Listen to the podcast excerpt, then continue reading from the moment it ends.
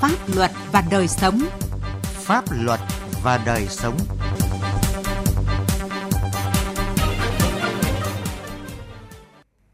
Kính chào quý vị và các bạn. Chương trình Pháp luật và đời sống hôm nay có những nội dung sau.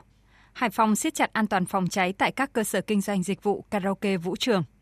Tảo hôn và hôn nhân cận huyết thống, pháp luật xử lý như thế nào? Pháp luật đồng hành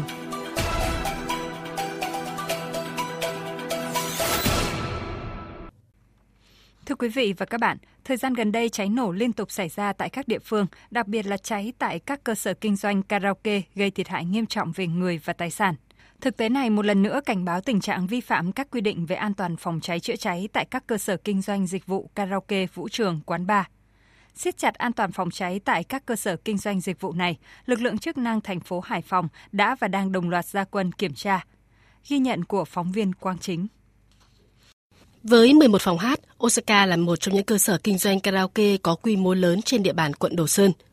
Kiểm tra cơ sở này, đoàn kiểm tra đã chỉ ra nhiều thiếu sót như công trình chưa được thẩm duyệt, nghiệm thu về phòng cháy chữa cháy, không có hệ thống chữa cháy tự động, một số dây dẫn điện đi sát vật liệu dễ cháy, cửa thoát nạn lắp ngược chiều, vân vân. Lý giải về những vi phạm này, ông Hoàng Vũ Chi, chủ cơ sở kinh doanh karaoke Osaka cho biết, tòa nhà trước đây thiết kế xây dựng 2 tầng để làm nhà hàng – Năm 2016, ông Chi tiếp quản, cải tạo, sửa chữa thành 5 tầng để kinh doanh karaoke. Công trình không được thiết kế xây dựng với mục đích kinh doanh karaoke từ đầu, nên việc lắp đặt các thiết bị phòng cháy chữa cháy cũng như lối thoát nạn gặp nhiều khó khăn. Ban đầu tôi làm cái này để làm cái dịch vụ trung tâm ăn uống, nhưng mình cải tạo lại để làm karaoke. Cho nên nếu mà làm cái viên sự các cái tưởng làm phải rõ hết thì mới làm được. Nói chung là rất là khó. Một số cái tồn tại đoàn đã chỉ ra cơ sở sẽ cố gắng là khắc phục sớm nhất để đảm bảo an toàn cho khách hát. Cơ sở kinh doanh karaoke Oscar chỉ là một trong nhiều cơ sở trọng điểm về an toàn phòng cháy chữa cháy mà đoàn liên ngành thành phố Hải Phòng vừa tiến hành kiểm tra. Trên địa bàn thành phố Hải Phòng hiện có gần 400 cơ sở kinh doanh karaoke vũ trường. Thực hiện công điện của Thủ tướng Chính phủ và công văn của Ủy ban nhân dân thành phố Hải Phòng, từ ngày 16 đến ngày 28 tháng 8, Công an thành phố chủ trì phối hợp với các cơ quan chức năng và Ủy ban nhân dân các quận huyện đã lập đoàn kiểm tra liên ngành về công tác phòng cháy chữa cháy tại các cơ sở kinh doanh dịch vụ vũ trường, quán bar, karaoke trên địa bàn. Theo đại tá Hoàng Văn Bình, trưởng phòng cảnh sát phòng cháy chữa cháy và cứu nạn cứu hộ, Công an thành phố Hải Phòng, nội dung đợt kiểm tra này gồm kiểm tra hồ sơ cấp phép, thẩm duyệt thiết kế, nghiệm thu về phòng cháy chữa cháy, quản lý theo dõi hoạt động phòng cháy chữa cháy, công tác huấn luyện phòng cháy chữa cháy cho nhân viên, kiểm tra các giải pháp điều kiện ngăn cháy, chống cháy lan, tình trạng hoạt động của các hệ thống điện, thiết bị lắp đặt tại cơ sở phục vụ chữa cháy và bảo đảm điều kiện thoát nạn, cứu người, cứu tài sản. Ý thức trách nhiệm của những chủ cơ sở còn rất hạn chế. Một số chủ đầu tư chưa nắm chắc được các quy định về phòng cháy chữa cháy hoặc có biết nhưng cố tình chây không thực hiện nên khi xây mới hoặc cải tạo công trình thay đổi bố trí mặt bằng, công năng sử dụng, rồi hệ thống phòng cháy cháy thì không thực hiện các công tác thẩm duyệt, nghiệm thu về phòng cháy cháy nên nguy cơ mất an toàn cháy nổ là rất hiện hữu. Thứ hai là việc đầu tư cho công tác đảm bảo an toàn phòng cháy cháy chưa được quan tâm trang thiết bị lắp đặt hệ thống phương tiện thiết bị phòng cháy cháy không đảm bảo chất lượng dẫn đến sau một thời gian ngắn đã bị hư hỏng. Qua công tác kiểm tra, cơ quan chức năng đã xử phạt vi phạm hành chính 124 cơ sở, trong đó đình chỉ hoạt động 8 cơ sở, tạm đình chỉ hoạt động 8 cơ sở. Sau vụ cháy quán karaoke An Phú tại thành phố Thuận An, tỉnh Bình Dương vào tối mùng 6 tháng 9, khiến 33 người thiệt mạng, Công an thành phố Hải Phòng tiếp tục kiểm tra các cơ sở còn lại. Đại tá Phạm Viết Dũng, Phó Giám đốc Công an thành phố Hải Phòng khẳng định, đối với những cơ sở đã kiểm tra sẽ tiến hành phúc tra lại xem các cơ sở đã khắc phục các thiếu sót hay chưa. Nếu chưa thực hiện sẽ tiếp tục xử lý. Riêng đối với các cơ sở đình chỉ hoặc tạm đình chỉ Công an thành phố sẽ tiến hành tạm đình chỉ hoặc đình chỉ theo đúng quy định của pháp luật. Đối với này các cái cơ sở chưa đủ điều kiện phòng cháy chữa cháy thì tôi tôi xử lý phạt hành chính hoặc là tạm đình chỉ, đồng thời là yêu cầu họ phải thực hiện các cái biện pháp phòng cháy chữa cháy. Đối với các cơ sở xây dựng mới hoặc cải tạo sửa chữa thuộc diện phải thẩm duyệt thì phải thực hiện được thẩm duyệt thiết kế phòng cháy chữa cháy. Sau khi xây mới hoặc cải tạo xong thì phải tổ chức nghiệm thu về phòng cháy chữa cháy, đảm bảo yêu cầu mới nghiệm thu. Sau khi nghiệm thu xong thì mới là một điều kiện để đưa vào hoạt động. Thế còn những những cái việc khắc phục các cái lỗi khác yêu cầu là phải khắc phục nhanh chóng, chấp hành đúng. Nếu chậm trễ thì tiếp tục xử lý đến khi đạt yêu cầu mới cho phép hoạt động. Để hạn chế thấp nhất các nguy cơ và thiệt hại do cháy nổ gây ra, lực lượng cảnh sát phòng cháy chữa cháy công an thành phố Hải Phòng đã và đang tiếp tục triển khai thực hiện đồng bộ, quyết liệt các nội dung theo tinh thần chỉ đạo của Bộ Công an về mở cao điểm tuyên truyền, kiểm tra về phòng cháy chữa cháy và cứu nạn cứu hộ đối với các cơ sở kinh doanh dịch vụ karaoke, quán bar, vũ trường. Cùng với việc tăng cường kiểm tra cả định kỳ, đột xuất và công tác hậu kiểm tra nhằm kịp thời phát hiện, xử lý nghiêm các cơ sở vi phạm quy định an toàn phòng cháy chữa cháy. Lực lượng công an sẽ tiếp tục đẩy mạnh công tác tuyên truyền, hướng dẫn, tập huấn cho các cơ sở kinh doanh và người dân về công tác phòng cháy chữa cháy và cứu nạn cứu hộ khi có sự cố xảy ra.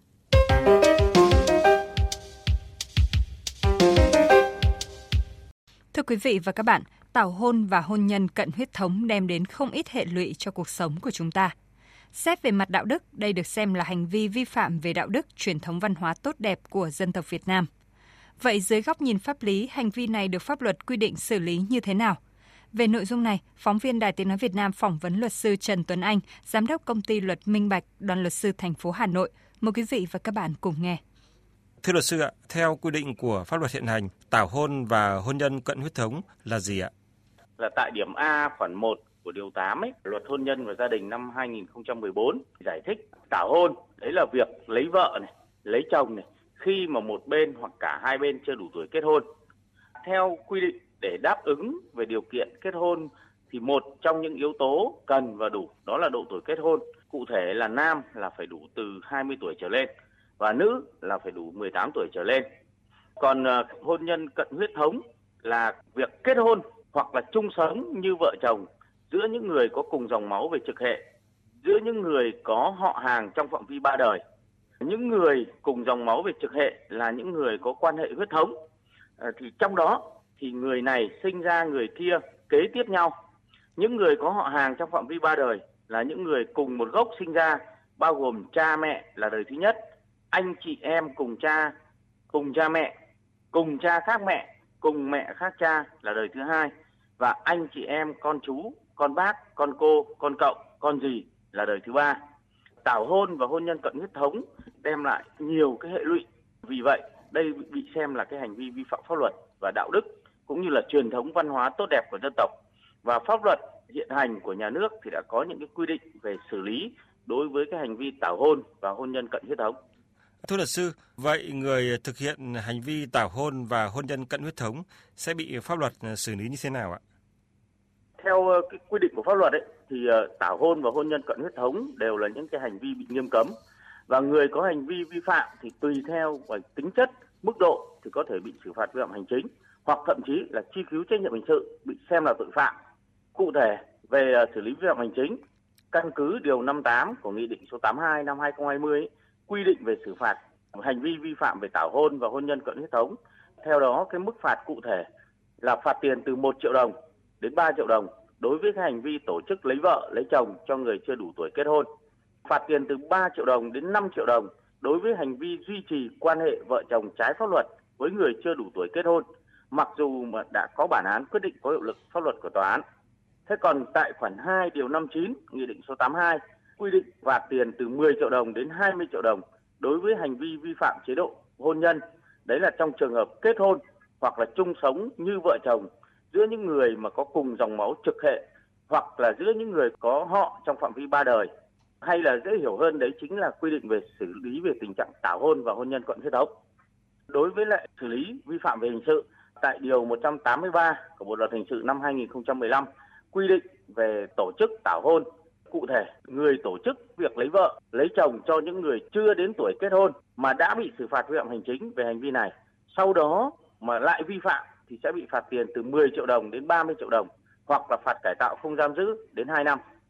Trường hợp mà hôn nhân cận huyết thống thì theo điều 184 của Bộ luật hình sự năm ờ, 2015 quy định là người nào mà giao cấu với người mà biết rõ người đó có cùng dòng máu về trực hệ là anh chị em cùng cha mẹ, anh chị em cùng cha khác mẹ hoặc cùng mẹ khác cha thì sẽ bị xử phạt tù từ 1 năm đến 5 năm.